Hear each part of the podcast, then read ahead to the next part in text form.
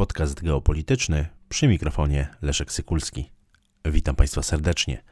Dziś odcinek poświęcony Irakowi, a konkretnie siłom mobilizacji ludowej, czyli Hasht al-Shabi.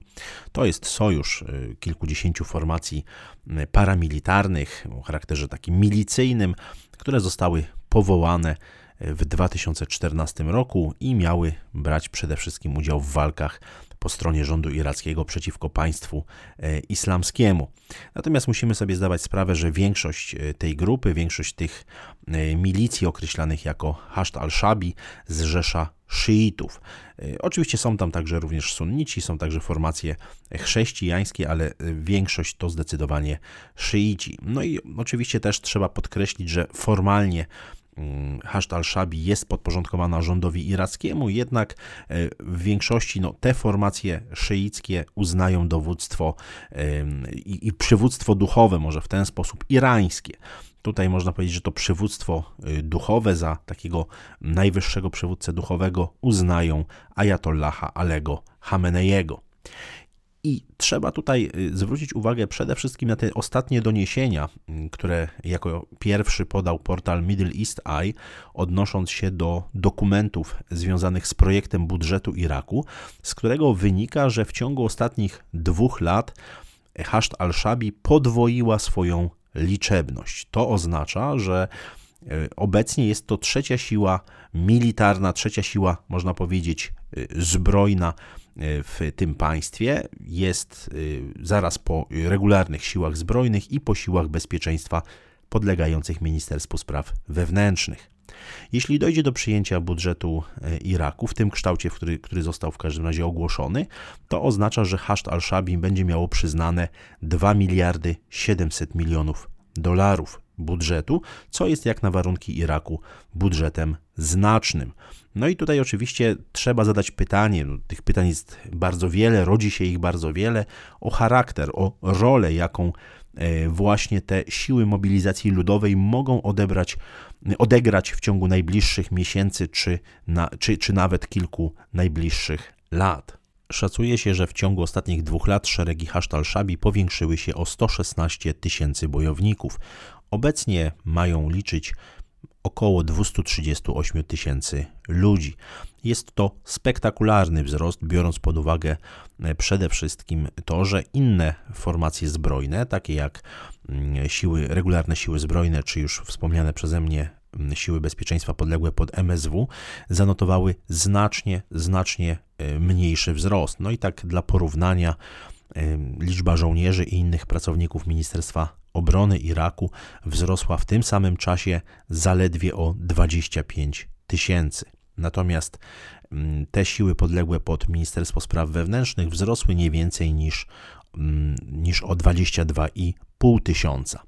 Oczywiście nie jest pewne, czy liczby te dokładnie odzwierciedlają mm, taką pewną liczbę e, bojowników, całego personelu, mm, ponieważ no, wiele osób, wielu komentatorów podejrzewa, że Hasht al-Shabi, podobnie zresztą jak inne formacje zbrojne w Iraku, e, zawyżają liczbę ludzi w swoich szeregach, tak aby wyprowadzać fundusze państwowe na inne cele. Niemniej jednak y, też trzeba zauważyć, że ten wzrost y, jest y, skorelowany, y, skorelowany także ze wzrostem budżetu Iraku, natomiast ten proponowany budżet na rok 2023 jest ściśle y, związany w tych swoich założeniach z cenami, z cenami ropy naftowej. Y, budżet na rok 2023 został zatwierdzony przez rząd Iraku w kwietniu, no i on przewiduje taki pułap 153 miliardów dolarów, ale przy założeniu, że ceny ropy nie spadną, powy, nie spadną e, poniżej, e, poniżej 70 dolarów e, za baryłkę. No i oczywiście też tutaj zakłada się, że ten wzrost będzie niezakłócony, że 3,5 miliony baryłek ropy dziennie będzie Irak mógł eksportować. No, Gdyby się udało rzeczywiście y, osiągnąć ten pułap, byłby to największy budżet, e, jakim Irak kiedykolwiek y, dysponował.